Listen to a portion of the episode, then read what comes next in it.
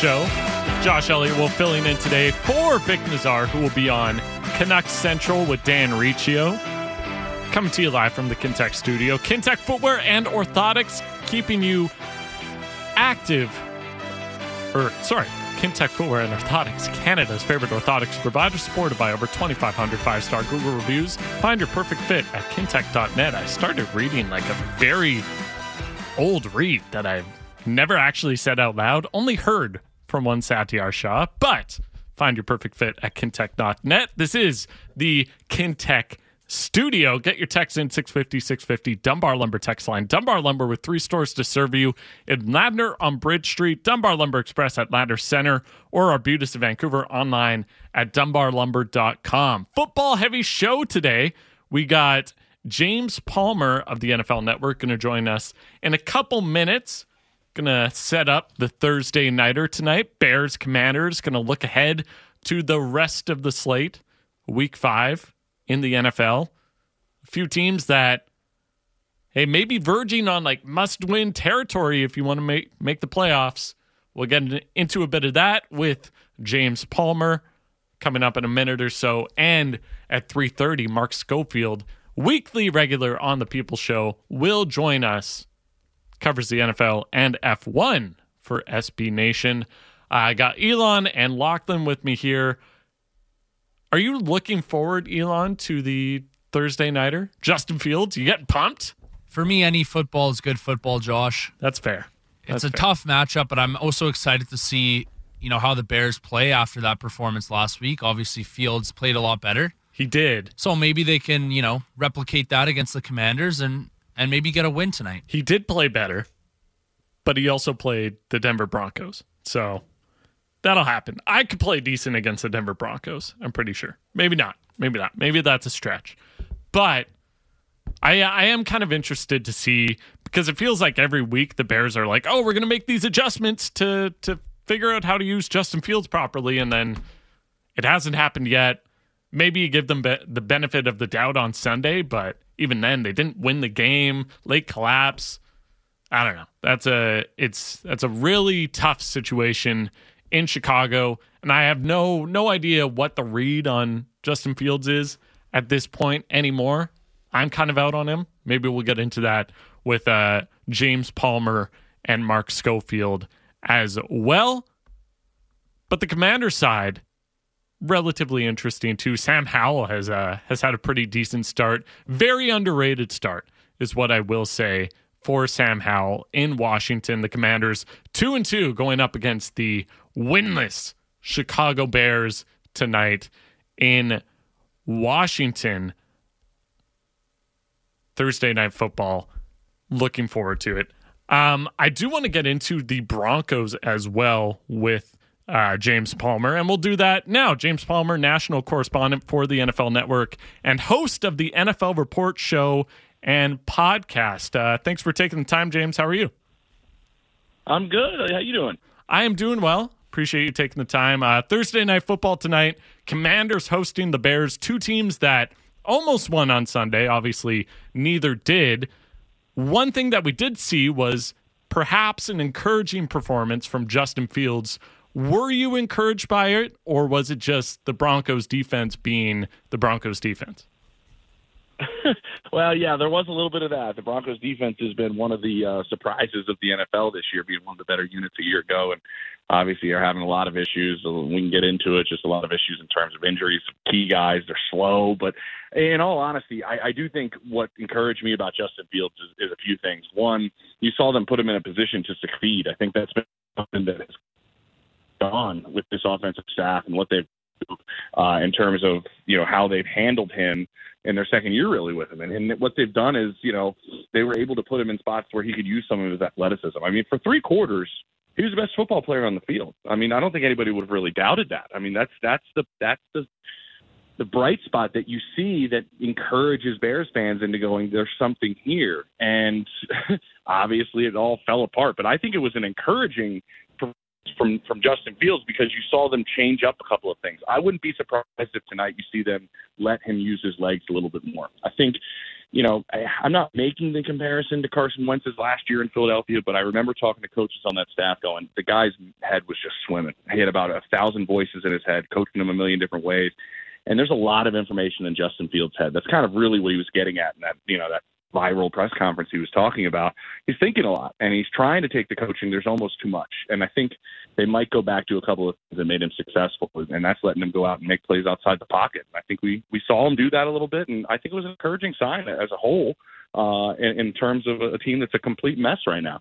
So it feels like judgment is still kind of out on Justin Fields. As you mentioned, there are some encouraging signs, but there's also signs where, hey, maybe this guy is, is a bit in over his head, and some of that might have to do with coaching as well. In general, how mm-hmm. long do you give a quarterback to to figure things out before making your final judgment on them? Because we've seen guys have late breakouts, and and, and, a, mm-hmm. and a mm-hmm. big number of guys have also just flamed out. Like, how long do you give a quarterback? And obviously, I mean, you know this asking the question, right? Every situation's different, and we're seeing somebody in Geno Smith that has been written off a thousand times over having a ton of success in Seattle. I mean, more so than probably any other sport. Your fit in the system you're in and the situation you're in is maybe more important at football and that quarterback position than maybe any other position in any other sport. It's just it's just it can work one way, one place, and really not work another. You know, it's funny because I think what's happened, in all honesty, like with the quick success we saw in Patrick Mahomes and Lamar Jackson wins an MVP, I think, in like a second year and all this stuff. I remember having this conversation a few years ago with Brandon Beane, the Bills general manager, and he was like, thank God the the Pegula family was patient with us with Josh Allen, and thank God we were patient and we let Josh develop. And, and I mean, he it took him a little longer than some of those guys mentioned, but patience, he told me, is something that the NFL just doesn't have and needs to learn to have because you're right. You look at these couple flashes from Justin Fields and go, "There's something here." Then you got to really be honest with yourself about exactly what we're going to get out of this guy. It's it's so difficult to evaluate it. I mean, right now with these rookie quarterbacks, we're seeing three of them play right now. I think the one that everybody was sure was going to be the most you know, calm and mistake free was going to be the guy who was taking number one in Bryce Young, right? And I think we're seeing CJ Stroud just excel by leaps and bounds right now. He's extremely comfortable. We're actually seeing Anthony Richardson play pretty well. And, and right now, there's a lot going wrong for, for Bryce Young. I'm not saying that any of those guys, you know, right now, four games into their careers, we know who's going to play well for the next decade or not. But we all are very quick with our judgments in the NFL. And that's why evaluating the quarterback spot is, is so difficult. Uh, and right. Sometimes it clicks, and sometimes you got to say this guy's never going to get it. Um, and I think that's the hardest part because I think Geno Smith's the best example of it. That eventually it can it can all come into play. It is the People Show. Josh Elliott Wolfe joined by James Palmer of the NFL Network. Uh, so you're based in Denver. I wanted to get into the the Broncos a little bit, who have had uh, no shortage of headlines over the last year and a bit. What's been the main mm. issue for the Broncos this year, though? Because they were a team that I think a decent amount of people had pegged as a team that could potentially overperform expectations, and and obviously mm-hmm. that hasn't happened yet. No, it hasn't, Josh, at all. And and that's one of the things that you know everybody in Denver is is sitting there scratching their head, going, "Wait a minute, we had a we had a Super Bowl winning head coach come in and this is one of three teams in the NFL that has a Super Bowl winning head coach and a Super Bowl winning quarterback. I mean, just, that's it. There's only three of them. And he's going to fix a lot of the issues we had. And the funny part is, and I was told by the previous coaching staff, I think some of these issues are going to persist. That's what their thought was. And some of them have. And, and so I think the frustration uh, with people in Denver, obviously there's the defensive side of the ball we touched on. They're just, they're just giving up points and yards uh, at an obscene amount. Um, but pre-snap issues, the procedural issues, five starts last Sunday against the Bears. You just can't you just can't do that. And, and Sean Payton coming out in training camp and in the off season and insisting that those things would not happen under him, that it was the previous coaching staff's fault, that plays were getting in late, that it was their disorganization on the sideline that was causing Russell Wilson to have to call timeouts in first halves and, you know, not getting the play out of the huddle. All those things are happening still in Denver. And I think that's a major frustration for a lot of people that are Broncos fans. I do think the positive is he has Russell Wilson playing exponentially better than he did a year ago. And that's only four games together. I mean, he's got the third highest passer rating in football. I think only Kirk Cousins has thrown for more touchdowns. I mean, he's playing fine. Those procedural things make them a middle of the road offense, but he's playing better. What I do think the big news this this week with the Denver Broncos was that they up and you know Sean Payton made the decision to go and release Randy Gregory, their pass rusher, who last offseason they gave $70 million to in free agency. That tells me a couple things from being in that locker room yesterday. One, John, Sean Payton's running this team and not George Paton, the general manager who brought him in two years ago. And the other is Sean Payton's telling that entire locker room, I'm making the calls now, and I don't care what your contract is. I'm going to be making this team the way I want to make this team. And I, that's the big change that actually he's talked about in Denver this week, not that Nathaniel Hackett, the previous head coach, is coming back with the Jets. Does it feel like Sean Payton has has like made his impact yet? Because you, you mentioned it, he was kind of talking a big game in in preseason and training camp about how he's going to be able to figure these things out for this team, and and like we've seen, it hasn't happened. Like, do you think Sean Payton has made his mark on the team yet, and this is just who they are, or are things going to continue to evolve under Payton? I think they'll continue to evolve, Josh. I really do, and I do think it's it's early. It's four games in. I think this was uh, right now what we're seeing. The cultural change that needed to happen is even greater than probably a lot of people thought. I mean, this this team has been in a terrible spot since the retirement of Peyton Manning. I mean, there's been a million quarterbacks that have played. I mean, name me the guy who had a winning season since retired in 2015. I'll answer.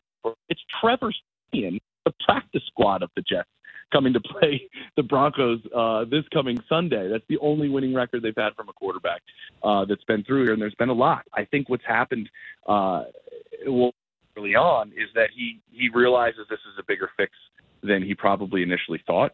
The team is extremely thin in terms of depth and talent, and that happens when you give up the number of picks they did to get the quarterback, and they give up a number of picks to get their head coach, which usually doesn't happen, but they had to give up a first round pick to do that. So when you're losing that much capital and your quarterback is making that much money, a lot of times you're up in that group, and I think you know this, this is why Giants fans are upset. If your quarterback's making forty million dollars a year or more, then you're hoping he makes everybody probably.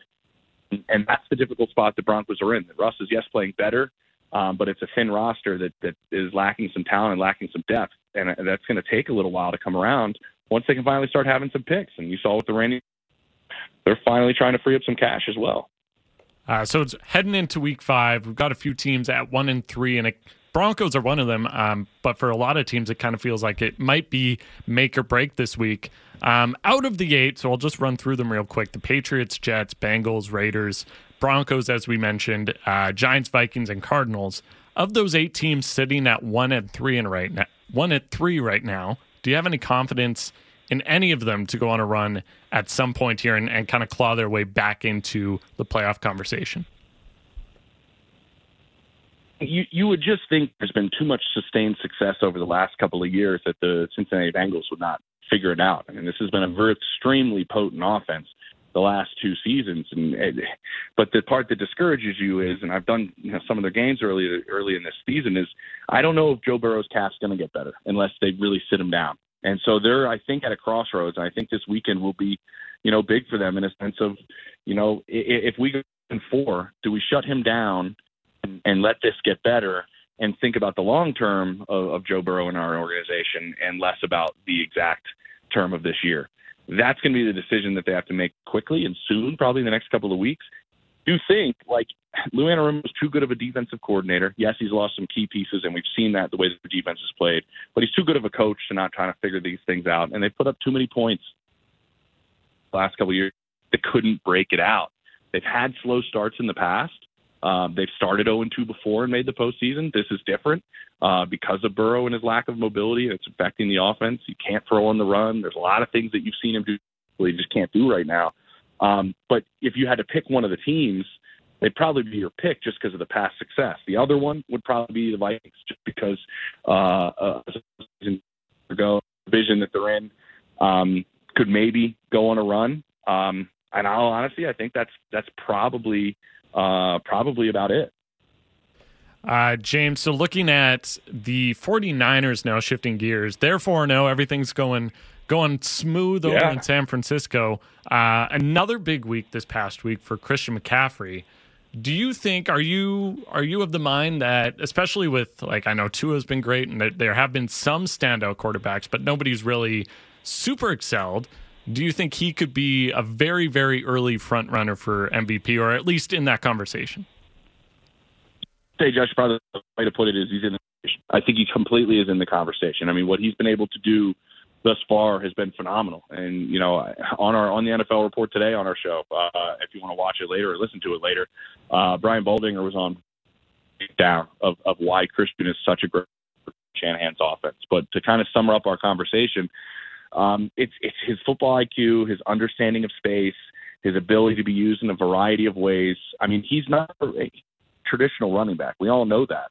I mean, but he's he's essentially a, a, a S piece that is the equivalent of the queen. I mean, he can do anything on the field you want him to do. He can catch passes, receiver, and now everybody in San was realizing like, wow, this guy can even run between the tackles, like like a like a power back. He can do that. And I mean, what he did this past Sunday was dominate a game the way they did, and literally in, in terms of offense production. I know they're physical players and, and big pieces of this offense. George Kittle and Deebo Samuel did absolutely nothing in the stat sheet. I mean, really nothing at all. and they were able to dominate that way with Brandon Aiyuk and, and, and Christian McCaffrey. It shows you how deep this group is and shows you how many different ways Christian can hurt you. And I think he's just it's, it's going to be so fun watching this game. This is the game of the year already. It has a playoff feel to it in Week Five, which doesn't happen very often um, with this Cowboys Niners game. I just he he is in that conversation, and you know what? It's kind of refreshing with the way the position has been devalued over the last season and a half to see a running back uh, show everybody that you can be in the MVP conversation when running backs are starving for uh, for paydays right now. Hey, James, really appreciate you taking the time. Uh, enjoy the week and have a good one. Yeah, you too. Take care. Awesome. That is James Palmer, national correspondent for the NFL Network and host of the NFL Report show and podcast. You can follow him on Twitter at James Palmer TV. Uh, the Christian McCaffrey conversation really, really interesting because I like the last last running back we saw win MVP was obviously Adrian Peterson, very well deserved that year. But what McCaffrey's been doing this year is insane. Like he he has been, and I know like the the Niners have so many weapons. Purdy, he's really set up for su- success there, but the most dangerous of them all has been Christian McCaffrey, and in my eyes, he is MVP right now. Josh, it's pretty crazy. Just I got the odds in front of me, the current odds. Josh Allen, Tua, Mahomes, Jalen Hurts, Lamar Jackson, and then McCaffrey, and then a whole nother slate of quarterbacks. The NFL MVP, it's pretty much a quarterback award, mm-hmm. you know, and then they kind of give the Offensive Player of the Year award to a receiver, a running back. The conversation is, what does McCaffrey have to do the rest of the year to earn the MVP award? It feels like, like, because he's already had four games where he's just like amazing, especially the past week. If you have him in fantasy, you are you are loving life right now. Um, but like in my eyes, he's been more valuable to the Niners than Josh Allen has been to the Bills so far. Then like I, I think you can maybe make the argument that Tua has been more valuable to the Dolphins, but also their running game's been great. Their defense has been decent. Like they haven't had many issues, and I guess you could say the same for the Niners, but it just feel it also feels like McCaffrey is head and shoulders above the other running backs in the NFL as well. And that might be the thing that separates him. Whereas like Tua, I don't know if he's head and shoulders above Josh Allen right now or Patrick Mahomes when he eventually gets going into clear Patrick Mahomes territory. And we did kind of see the this conversation last year as well when it comes to a non-quarterback winning MVP. Like Justin Jefferson had had an amazing year. Two years ago it was Cooper Kupp, where he led the league in receptions, receiving yards, touchdowns, and he still didn't win MVP. It's just it's a really really uphill battle. I think even if he produces a similar season, he would have to go pretty much to what Adrian Peterson did in 2012 in order to even be in the conversation. You know, any NFL fan will tell you McCaffrey is the best running back in the league. He should be in the MVP voting. You know, but the matter of fact is, in the last 15 years, there's only been one running back that's won the award, and it's just a quarterback driven league, and they win the most valuable player. Definitely. And, I, and that's going to continue to happen I don't think there's really any way to address it either unless you do the like the most important player kind of award, or like you, you got to figure out a way around it. But it does feel like it's always going to be a quarterback, and I can't really fault it. Like it's unarguable. It's it's sorry, it's hard to argue against quarterback being the most important position, regardless of like how good a running back is playing or how good a wide receiver is playing, because it's just you're not going to impact the game as much. It's impossible to impact the game as much unless you have such a crazy year that it's undeniable how good you are and how much you deserve to be MVP, like we saw with Adrian Peterson. And the other thing that has to happen as well is you need to have a down year from quarterbacks. Like if one quarterback has a standout year, like he's winning and there's nothing you can do about it. But if all quarterbacks have a good to decent year and one running back or one receiver has this record setting year or this undeniably amazing year, then they can win. Do you think uh do you think we see a receiver ever win it? Ever's a big uh that's a like that's a that's big a term. I, I'll say yes. yeah. Ever. Well, let's say let's say in the next 10 years. But this is the problem. It's the receiver's doing so well and puts up amazing production and stats. Who's his quarterback, right? Somebody's getting him the ball. Yeah, and- that's the thing. The quarterback It will would- always get more love. it would have to be a situation where like just bringing it back to what we saw last year or the year before like Matt Stafford was really good but he was only throwing to Cooper Kupp and I think it was pretty easy to see that Cooper Kupp was the MVP of the Rams. And maybe last year with the Vikings like Kirk Cousins isn't, isn't going to get MVP votes but nobody's going to argue that Justin Jefferson wasn't the best receiver in the league last year. So it would have to be a situation like that, too, on top of every other quarterback in the league having a down year. And I just, I, I don't know. I can't see it happen. Uh, Chris and Duncan, little early for MV, MVP talk. McCaffrey is going to get hurt anyways. That's a good point. yeah, he does have to get through the year healthy. That is a that is a good first step. It is the People Show. Josh Elliott Wolfe here with uh, Elan Chark as well, and uh, intern Lachlan along with us too. On the other side, Mark Schofield is going to join us. Uh, SB Nation, we're going to get into all the quarterback stories tonight, this weekend, what happened in the past week, and much more. That's coming up next on the People Show on Sportsnet 650.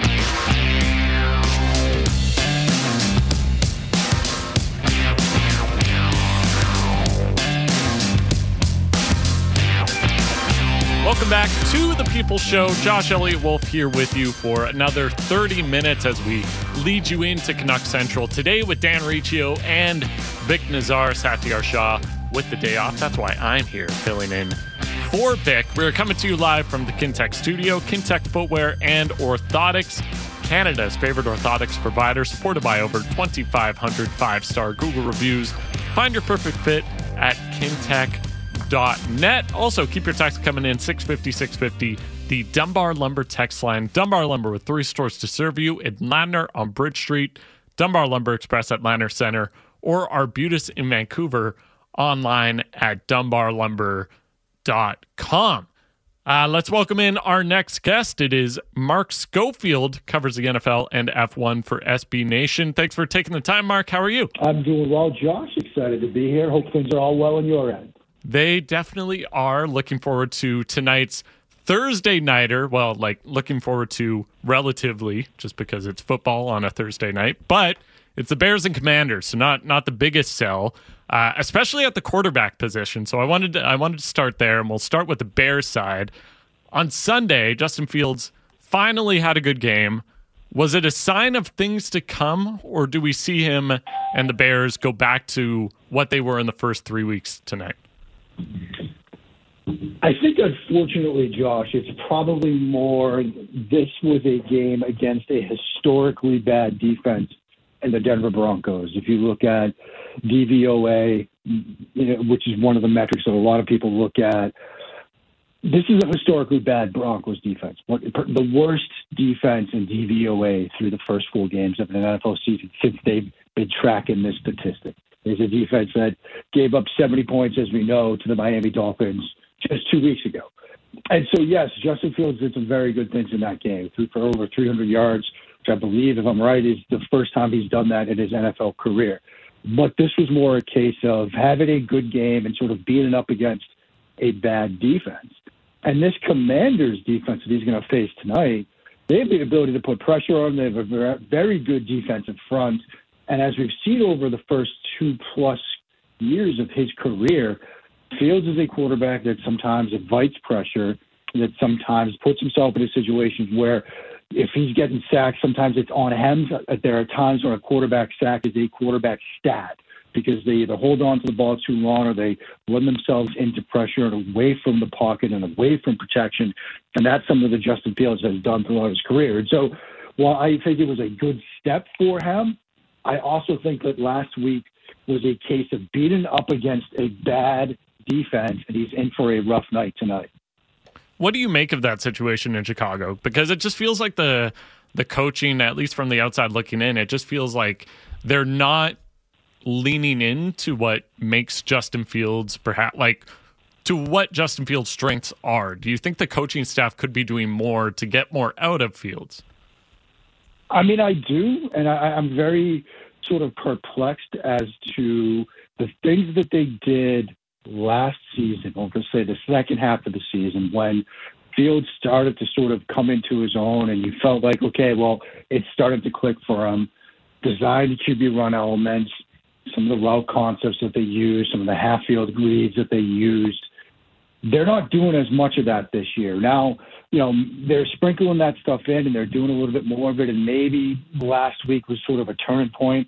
And everything that I just said, you know, about Fields against Denver kind of ends up being wrong because they start doing more and more of that. But I do think you're right in that this coaching staff needs to do more to put him in familiar situations, to put him into situations and on designs where he had success, as we saw during the second half of the season last year. And that's the job of a coaching staff. I mean, this was the year three leap, right? We've seen it before with other young quarterbacks, Jalen Hurts, Josh Allen, where you have that third year leap. And the hope in Chicago was that they were going to have that leap from Justin Fields, that everything that we saw down the second half of the stretch last season was going to come to fruition, and he was going to be the quarterback that they hoped they were getting when they drafted him in the first round. Now, that hasn't materialized yet, but that was the goal for this year, and maybe it still happens, but the clock is ticking. And now, look, everybody loves mock drafts. Everybody loves draft season. Like, it's what we all sort of live for. If the draft happened right now, they'd have the first two picks in the draft. Probably doesn't end up that way, but as we sit here today, that's what would happen if the draft were happening this week. And it would be hard in that world to see Chicago then say, we're going to pass on a Caleb Williams or a Drake Maye or whoever their favorite quarterback might be and run it back one more year with Justin Fields. Uh, so on the other side of the Thursday night or tonight, it's Sam Howell. What have you thought of his first few games? It seems like like it's been a very up and down year with the the obvious low coming against the Bills, and I don't know if I really put that on him, but this past week, like I, I was very impressed with with his performance against the Eagles. What do you think about uh, the the job Howell has done in Washington? He he's played well, and I mean I, think you're right to sort of take that Bills game and kind of put it to the side a little bit because he was under a ton of pressure in that game. You know, really sort of struggled in the face of it. You're going up against a Bills team that, you know, certainly seems to have moved on from their week one loss against the Jets and seems to be, you know, a, a very good football team, had a uh, very much a statement win last week. When it comes to Howell, the pocket presence was better last week against the Eagles. Certainly wasn't under as much pressure as he was in that game against the Buffalo Bills. The accuracy, the ball placement, those have all been very impressive from him so far. I think the thing that really sort of stands out is it, the game hasn't looked too fast for him. I mean, we're really talking about a quarterback that you can make the case this is kind of his rookie year, right? He didn't really play until late last season. And so the fact that this game seems to be, you know, he seems to have the speed for it, the mental process and speed for it, that's a very good sign for him going forward. Now, there's a lot of football left to be played, obviously but I've been extremely impressed with a quarterback now on the verge of making just what his sixth career start. That's a very impressive start to his career. It is uh, Mark Schofield of SB Nation joining us on the People Show. Josh Elliott Wolfe filling in for Bik Nizzar. So I wanted to take a look at the three main rookie quarterbacks in Bryce Young, CJ Stroud, and Anthony Richardson. The standout, I think, for everyone so far has been the Texans and CJ, CJ Stroud. Do you think they've they found their guy? He looks very legit through a few games. What has made him so impactful so quickly? Well, I, I think there's a big part of that that we saw in him on Ohio State. You look at what he's done so far for this Texans offense. One of the things that's really sort of stood out so far from this team is yardage after the catch. I believe right now they are second in the NFL behind only the Miami Dolphins in yardage after the catch as a team. That starts with Stroud. That starts with accuracy, ball placement, decision making. You know, I like to talk about yardage after the catch sometimes as a quarterback stat because, you know, if you throw a, an eight yard curl route and the throw is late, that eight yard throw is an eight yard gain because, you know, you're not really putting the football where it needs to be when it needs to be there. You look at what Stroud's doing, time and rhythm, putting the football where it needs to be, the throws where they need to be that's yardage after the catch. That's how they're creating that. And so that accuracy, that decision making, that was what he was at Ohio State, and that's what we're seeing right now. But we're also seeing some athleticism. We're also seeing him make some plays outside the pocket. He had a number of those plays against Jacksonville, had a couple more this week. That was one of the question marks with Stroud. But we're seeing it from him early in his career. And I agree, he's been the most impressive of the three. Part of it is what we expected the accuracy, the decision making, the ball placement. And part of it was one of those question marks. Was he going to be as athletic we saw as athletic as we saw him against Georgia in that incredible playoff game, or was that sort of a one-off, an aberration? So far, he's been like that quarterback we saw against Georgia. He's had an incredible start to his career. Can set a record now for the most passes without an interception this week. You know, if all goes well for him, it's been fantastic to watch. On the flip side, Bryce Young has had some issues so far. Obviously, missed a week as well. Um, but watching the game on Sunday, it felt like the the Panthers were scared to go for really any big plays, even when they were trailing late in the game. Do you think the issues Bryce has had are on him, or do you think the coaching staff has an equal or even bigger part to play in that? Yeah, I mean, I think one thing that it looks as if the organization wants to address is getting him a wide receiver. Now, the jokes sort of write themselves. Well, imagine if he had DJ Moore, but they traded DJ Moore as a way to get Bryce Young, and now they have to figure out, you know, getting him that top flight receiver. Adam Thielen, at this point in his career, is not that player. It's a very good complementary receiver at this point in his career, but he's not going to be your wide receiver one type of player. There's been some rumblings that maybe a Jerry Jeudy trade could be in the works, but he certainly needs Bryce Young needs that type of player. That's one part of it. I think another part is they need to open up the playbook just a little bit more for him. If you look at his passing chart, his spray chart from last week, he had eight throws to the same exact spot. It looked as if they're sort of you know, check against pressure, check against run looks that they didn't want to run into was just a simple wide receiver screen to the right behind the line of scrimmage.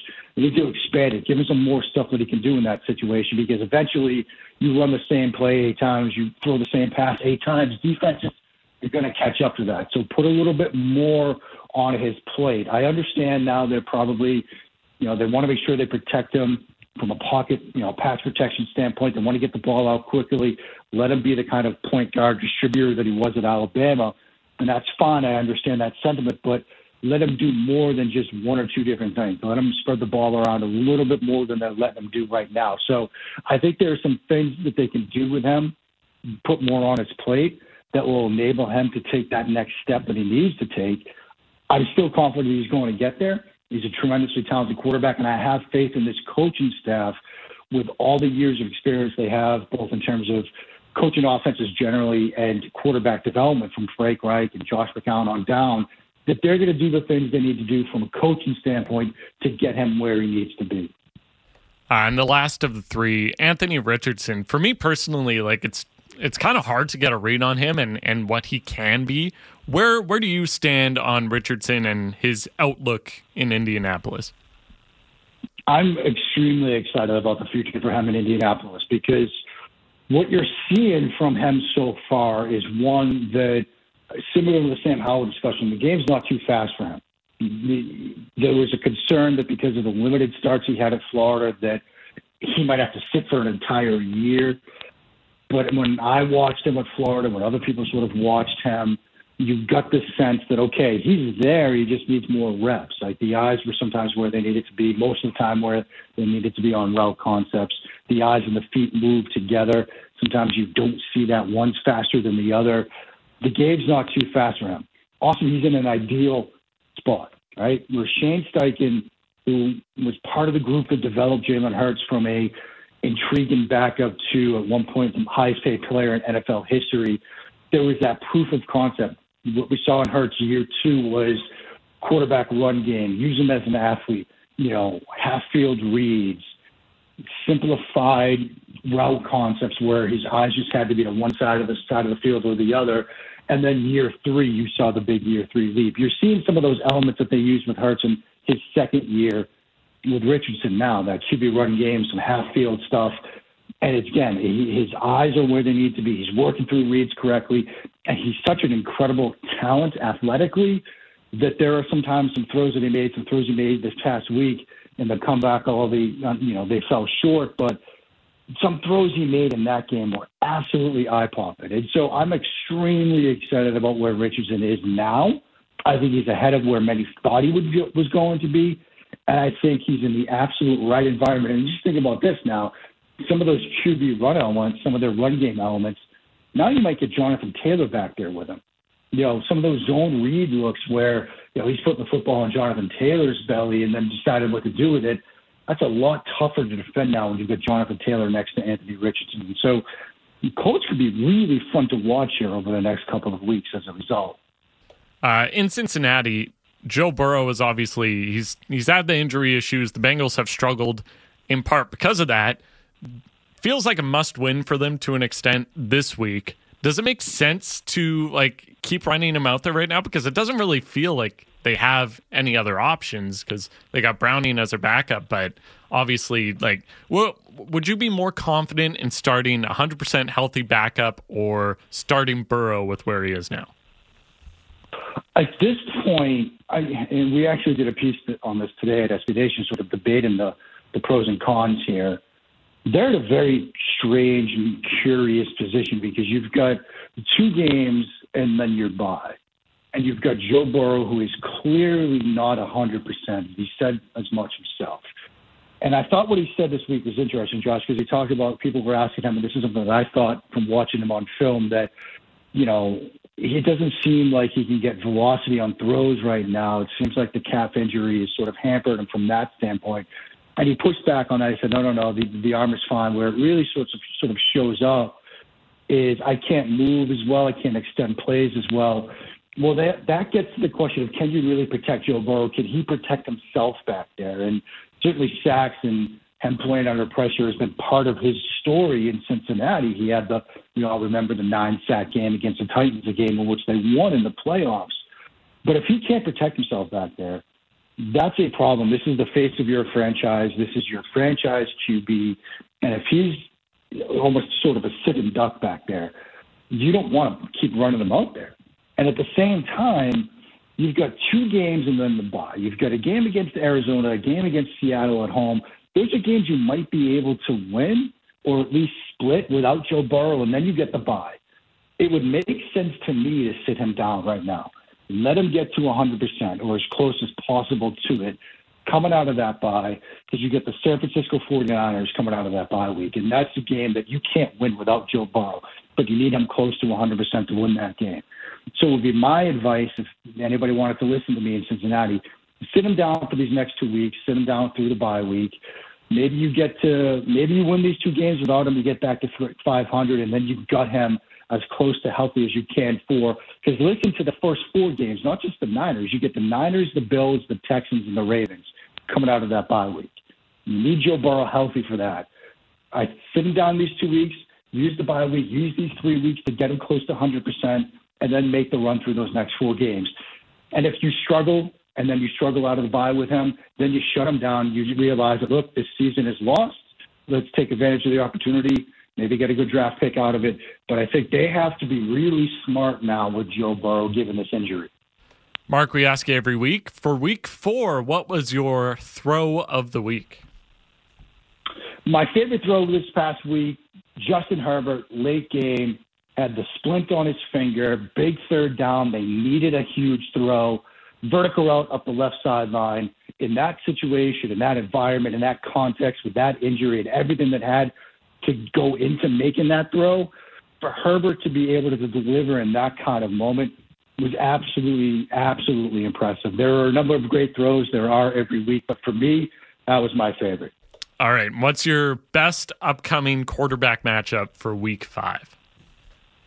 Man, I mean, there are a lot of really, really fun quarterback matchups coming up this week. I mean, you start thinking about, you know, you could even make a case, hey, you know, th- this game we're going to see tonight, you know, with Justin Fields, with Sam Howell, you know, that's an interesting matchup because two young quarterbacks, obviously, you know, we're wondering about Fields and where things are going to go from there.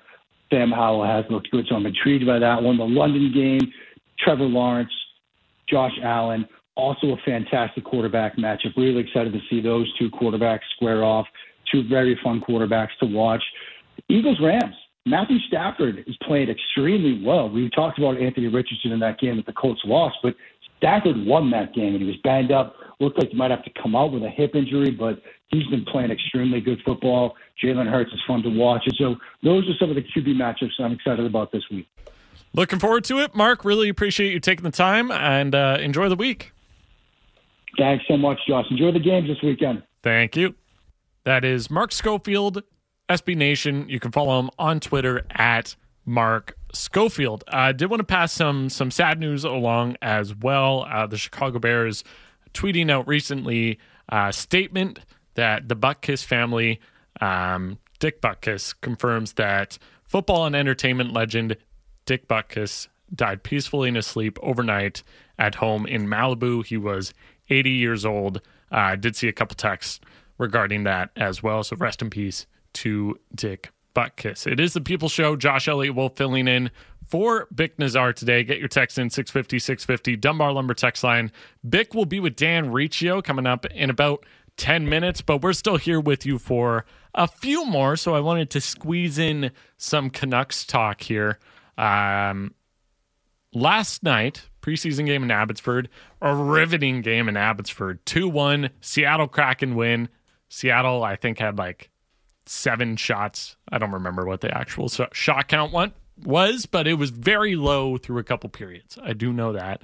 Um, tough, tough game in Abbotsford if you were uh, out there watching. But do you have any concerns about the Canucks not treating their final three home games as a full on dress rehearsal? And we, we know Rick Tocchet has said, hey, games four and six of the preseason are the ones we're really going to hone in on and have more of a starting roster in. And we saw that in game four, obviously got away with the win. Um, and we're probably going to see that tomorrow as the Canucks are back at Rogers Arena. But here's my thing with this is yes, you probably should treat the final three games as full on dress rehearsals, especially if you're a team in the Canucks position where, hey, these last couple years have started pretty bad and that carries on into the rest of the year and then it's just a mess. But realistically, if we're looking at how momentum works, I don't know how much momentum you can carry from three games into a four day break before the regular season. And like, so even if they had come out and they had won these all three games on home ice, and obviously the Abbotsford Abbotsford one is a little bit different. I don't necessarily think that's going to translate into a good performance Wednesday, even if you had most of your starting lineup in for all three games. What I do think could happen, and what I do think could translate into the regular season, though, is if you lose like you did last night, which hey, it wasn't a terrible loss. It was kind of a mean nothing game, whatever. But then you also lose tomorrow night in what is your final dress rehearsal, I do think bad vibes can carry into the regular season much easier than winning the final three games and going into the regular season can. So I do put some more emphasis on tomorrow's game, especially since they did end up losing last night. If they had won last night, maybe it's a little bit different. You can look at it as, hey, just getting the regulars up to speed and trying to get things ready for the regular season. But I just don't think it was. Uh, I I just worry about what would happen if they lose tomorrow. And again, realistically, I don't think preseason results are going to impact regular season results all that much. I don't really believe in the momentum when you're talking about that long of a break in between games. But maybe it is maybe it is a slight concern that they didn't win last night and they didn't treat it as a full on dress rehearsal. Because if you had treated all three games as a dress rehearsal, starting most of your starting lineup, I'm not saying you have to go all out in every single game, but most of your starting lineup, and you won all three games, then maybe that's just something that gives you some sort of level of decent vibes heading into the season. Whereas if you lose a couple games and you end the preseason one and five, especially again with how this team has started in the last couple years, I could see that maybe carrying over into the season, and that that's the concern for me. Um, but that's all the time we have. Not a lot of time to fully delve into that. Keep your text coming in for the six on the 650 650 Dunbar Lumber text line. Canuck Central is coming up next. Dan Riccio, Bik Nizzar, Thank you for uh, listening to the People Show today. Thank you to Mark Schofield and James Palmer for joining us. Uh, thank you to Lachlan, intern. Thank you to Elan, producer. I've been Josh Elliott Wolfe. Thank you to everyone listening as well. This has been the People Show on Sportsnet 650.